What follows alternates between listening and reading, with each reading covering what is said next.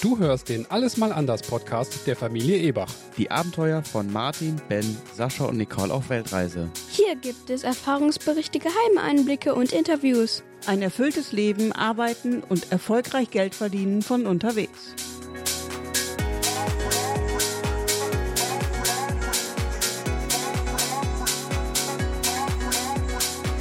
Folge 9 Lombok Licht und Schatten im Paradies Teil 2 Lombok und seine Schattenseiten, so wie wir sie erlebt haben.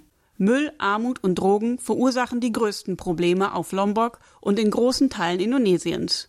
Es wurde uns sehr schnell klar, dass den Menschen in Indonesien und eigentlich in ganz Südostasien das Bewusstsein und die nötige Aufklärung fehlt, wie mit Müll richtig umzugehen ist oder wie er vermieden werden kann. Mal ganz abgesehen von dem Riesenplastikproblem in den Meeren gibt es hier nur ein sehr schlecht funktionierendes Müllentsorgungssystem. Für viele Menschen heißt Müllentsorgung, ein Feuer neben dem Haus anzuzünden oder den Müll um die Ecke im Gebüsch oder im Wald loszuwerden. Ich durfte in Bali einer Mutter dabei zusehen, wie sie eine benutzte Windel in den Wasserkanal direkt neben dem Reisfeld geschmissen hat.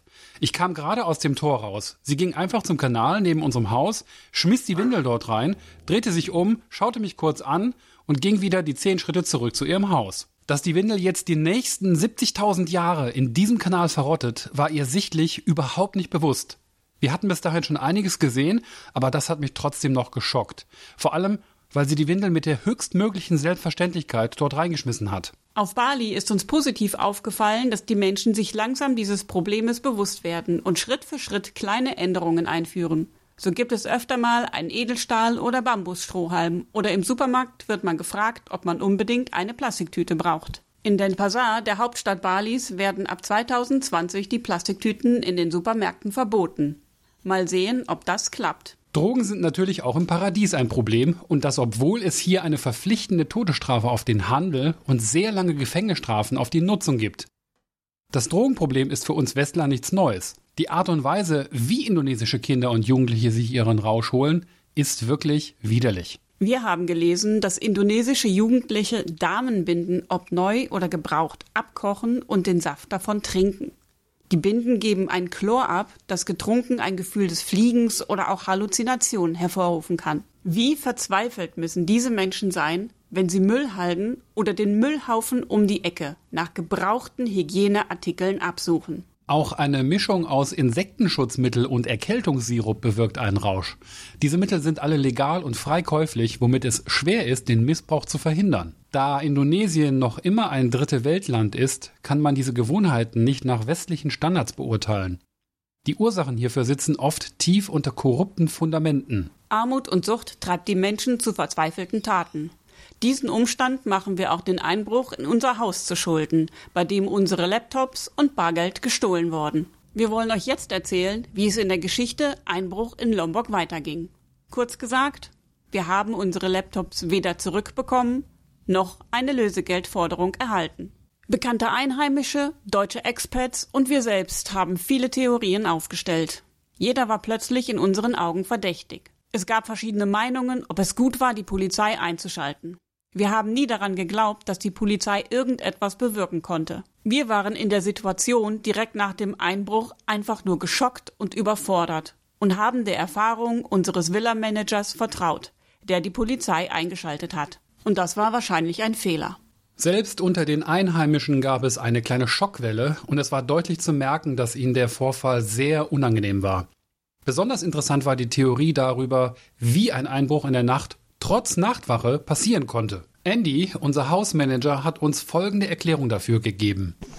So you had this great story about what the thieves are doing if they are breaking in somewhere. Yeah. And uh, they actually want the guard to fall asleep. So what are they doing? First, um, what they do is this is kind of the trick. How they send magic to the people so they can fall to sleep. Yeah. And they have no awareness to to even like think that someone will break into the house. Yeah, so they pass, pass out. They pass out. They even sleep, first sleep like a dead. Yeah, okay. You know. And then um, this magic, it's come from baby's tongue. Yeah. If there's like baby From a or baby's tongue. yeah baby's Okay. tongue or young children die, and later tonight or tomorrow night or something soon as possible, they trying hard to dig the grave, Dig the grave up, yeah. dig the grave up, and then they cut the kids, all the babies' tongue, and they make it stitch into their belt.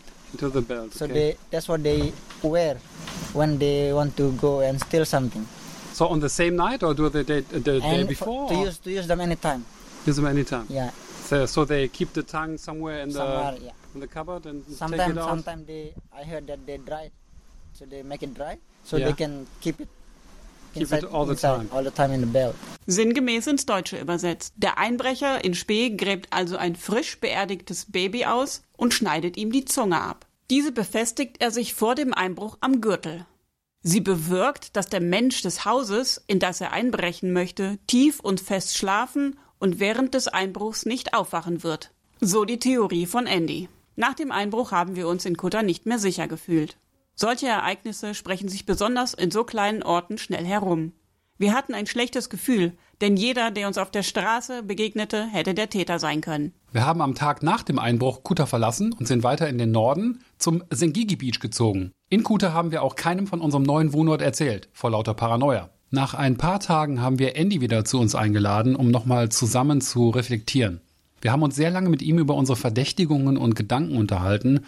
Andy ist ein netter junger Mann, mit dem wir uns auch vor dem Einbruch oft und gerne unterhalten haben. Er erzählte uns, dass der Nachtwächter Illip eine Zeremonie mit fünf Verdächtigen durchgeführt hat, um herauszufinden, ob einer von ihnen lügt. Zuerst wird Erde eines besonderen Grabes einer besonderen Person aus Kutter in Wasser zu einer joghurtartigen Konsistenz aufgelöst. Dann müssen alle Verdächtigen einen Schluck davon trinken. Anschließend wird jeder gefragt, ob er was mit der Tat zu tun hatte.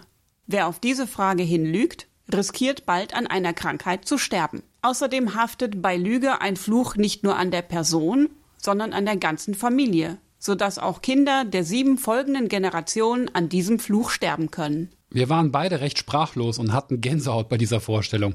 Ich für meinen Teil habe mir nur gedacht, dass das ein ganz schön hoher Preis für zwei läppische Notebooks sei. Es war nicht nur gruselig, dass sie überhaupt an solche Dinge glauben, sondern auch erschreckend, als Andy sagte, dass der Lügner es dann nicht anders verdient hätte und er es gerne sehen würde, wenn sich das Problem auf diese Weise erledigt. Aber auch diese Zeremonie brachte Illip und Andy nicht das gewünschte Ergebnis. Wen wundert's? Hier wurde uns mal wieder das typische Verhalten der Asiaten bewusst, Sachen nicht beim Namen zu nennen, gar nicht zu erwähnen, beziehungsweise einfach um den heißen Brei zu reden. Es soll nichts im schlechten Licht stehen. Das genaue Gegenteil zu Deutschland, wo jeder stets auf das Böse gefasst ist und andere davor warnt. Wir hatten Andy ein paar Tage vor dem Einbruch gefragt, ob es in Kuta überhaupt nötig sei, 24-Stunden-Security zu haben. Wir selbst kamen uns dabei nämlich ein bisschen doof vor. Diese Frage hatte er ohne zu zögern verneint und erklärt, dass es eher so ein Ding für die Touristen ist, damit die sich sicherer fühlten. Am Tag des Einbruchs hat er uns dann aber erzählt, dass letztes Jahr direkt nebenan fünf Motorräder und eine Kamera im Wert von 5000 Euro bei einem Einbruch gestohlen wurden. Die Sachen sind nie wieder aufgetaucht. Hätte er uns vorher gewarnt und empfohlen, dass wir keine Wertsachen offen im Wohnzimmer rumliegen lassen sollen, dann wären unsere Laptops auch nicht weg. Wahrscheinlich wäre erst gar keiner eingebrochen. Hätte, hätte, Fahrradkette. Auf Bali wurden wir von unserer Haushaltsperle Ilo genau darauf hingewiesen, dass es sicherer sei, alle Wertgegenstände in der Nacht mit ins Schlafzimmer zu nehmen. Diesen Tipp hätten wir auch in Lombok beherzigen sollen.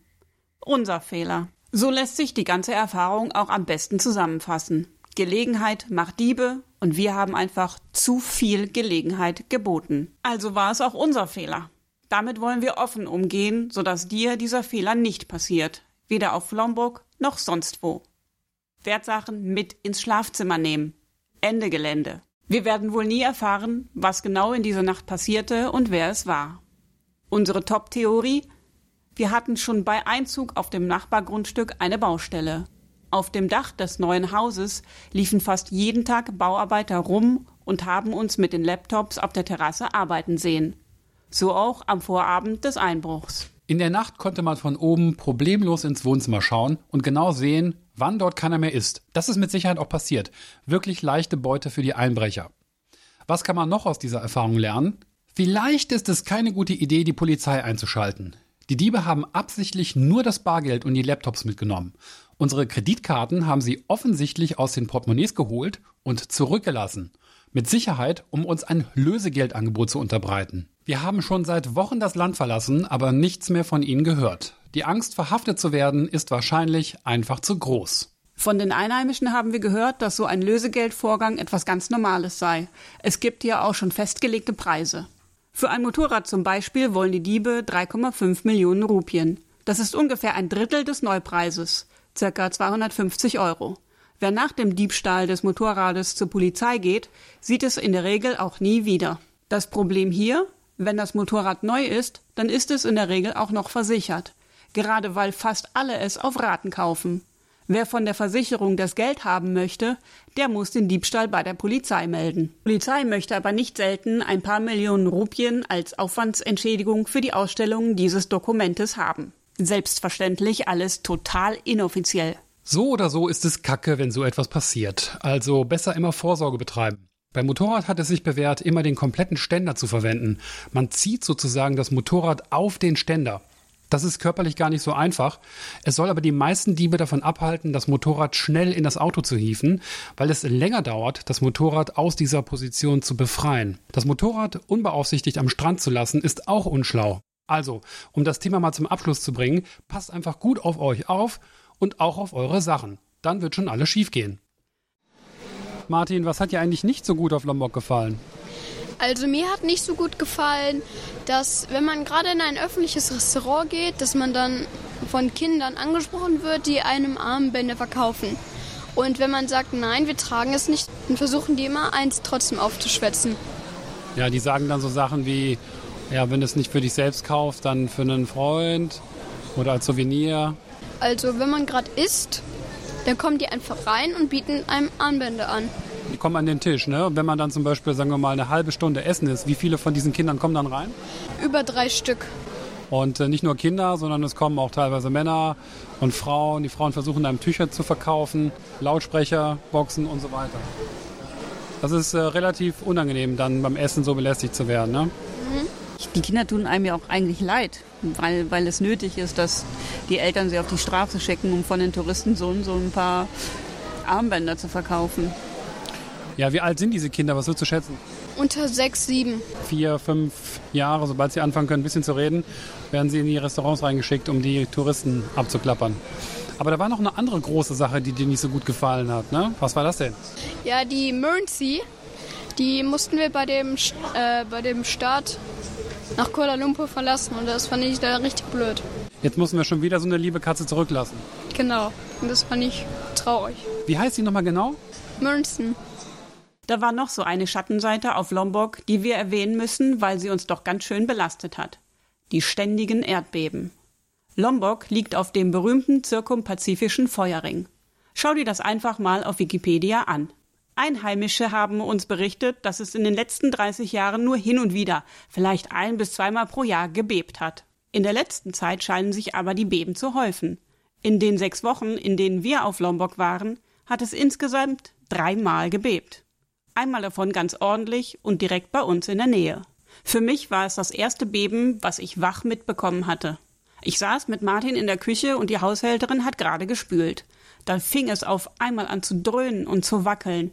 Martin und ich haben uns einfach nur panisch angeguckt. Als wir dann gesehen haben, dass die Haushaltshilfe voller Angst rausgerannt ist, sind wir aufgesprungen und Martin ist direkt durch den Ausgang raus.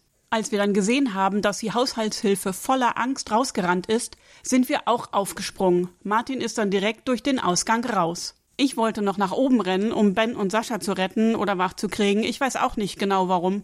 Vielleicht so ein Mutterinstinkt oder sowas. Auf jeden Fall wurde mir dann bewusst, dass das eine blöde Idee war, und ich bin dann auch raus aus dem Haus zu Martin, der bei der Einheimischen im Arm stand. Dann war Ben auch schon da, und Sascha kam grummelig aus dem Haus gehumpelt. Ich bin aufgrund der Lautstärke aufgewacht, aus dem Bett gesprungen und erstmal aufs Knie geknallt. Irgendwie konnte ich nicht richtig mit den Füßen auf den Boden kommen, weil es so stark gebebt hat und ich gerade erst aufgewacht bin. Nach fünf Sekunden war schon alles vorbei. Ansonsten fand ich es nicht so schlimm, aber Nicole hatte schon etwas mitgenommen. Sie hat in den Folgetagen ihr Mittagsschläfchen draußen im Pavillon gemacht. Das ist wohl der sicherste Ort im Haus. Da sieht man, was das größte Problem mit den Erdbeben ist. Einfach das Trauma und die Angst vor dem nächsten Beben. Bei unserer Location gab es insgesamt zehn Villen in einer Art Urwalddorf. Sechs von diesen Villen waren von dem großen Erdbeben im August stark beschädigt. Da wurde jeden Tag dran gearbeitet.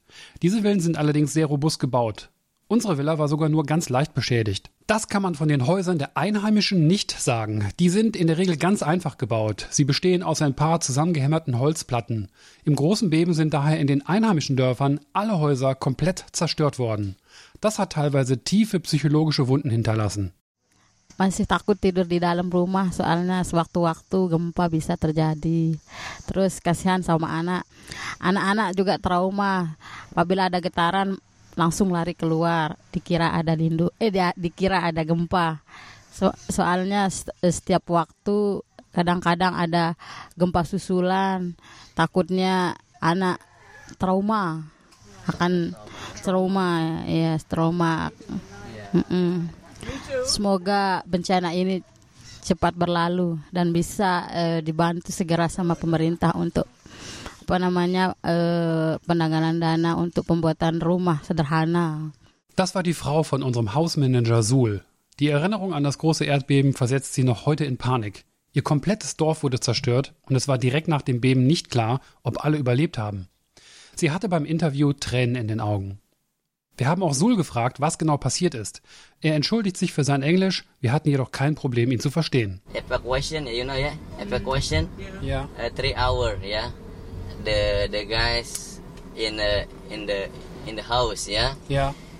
the sto- uh, down the house and then the people there and then uh, three hour evacuation and then we can see the people and then we go we bring to the hospital To the hospital. yeah, and then a uh, long time in the hospital around uh, one week and then the people is dying over there Oh. Yeah. Oh.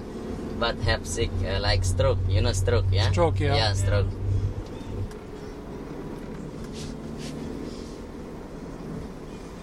Sorry, little bit English, not much. Oh, your English very good, yeah. it's very good. It's it's enough. You know, we want to know Yeah. or we want to we want that the German people Yeah?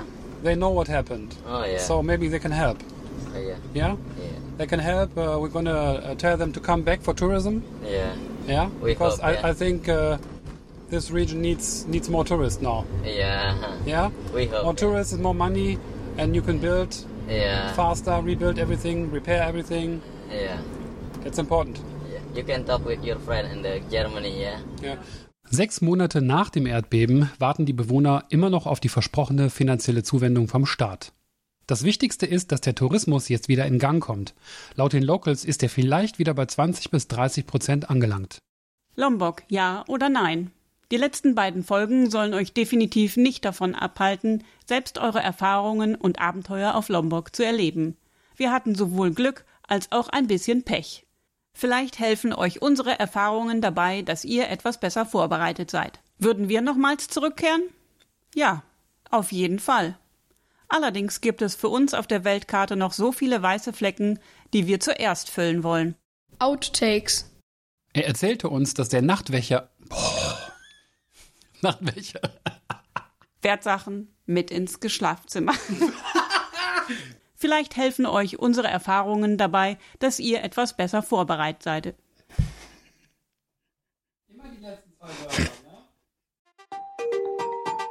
Das war der Alles mal anders Podcast. Hat dir diese Folge gefallen? Dann bewerte uns doch bitte in der Podcast-App deiner Wahl oder direkt bei iTunes. So erreichen wir mehr Zuhörer. Danke dafür. Du hast Kritik oder Fragen? Dann sende uns eine E-Mail an podcast@allesmalanders.de. Den Blog zum Podcast findest du unter allesmalanders.de. Dort kannst du dich auch in unseren Newsletter eintragen. Hier gibt es noch mehr Tipps, Tricks und weitere Informationen über unsere Reisen, Abenteuer, die Arbeit und das ortsunabhängige Geldverdienen. Zum Podcast gibt es Bilder und Videos auf Instagram unter alles.mal.anders. Genauso heißt auch unsere Community auf Facebook. alles.mal.anders. Bis zur nächsten Folge. Ebachs out.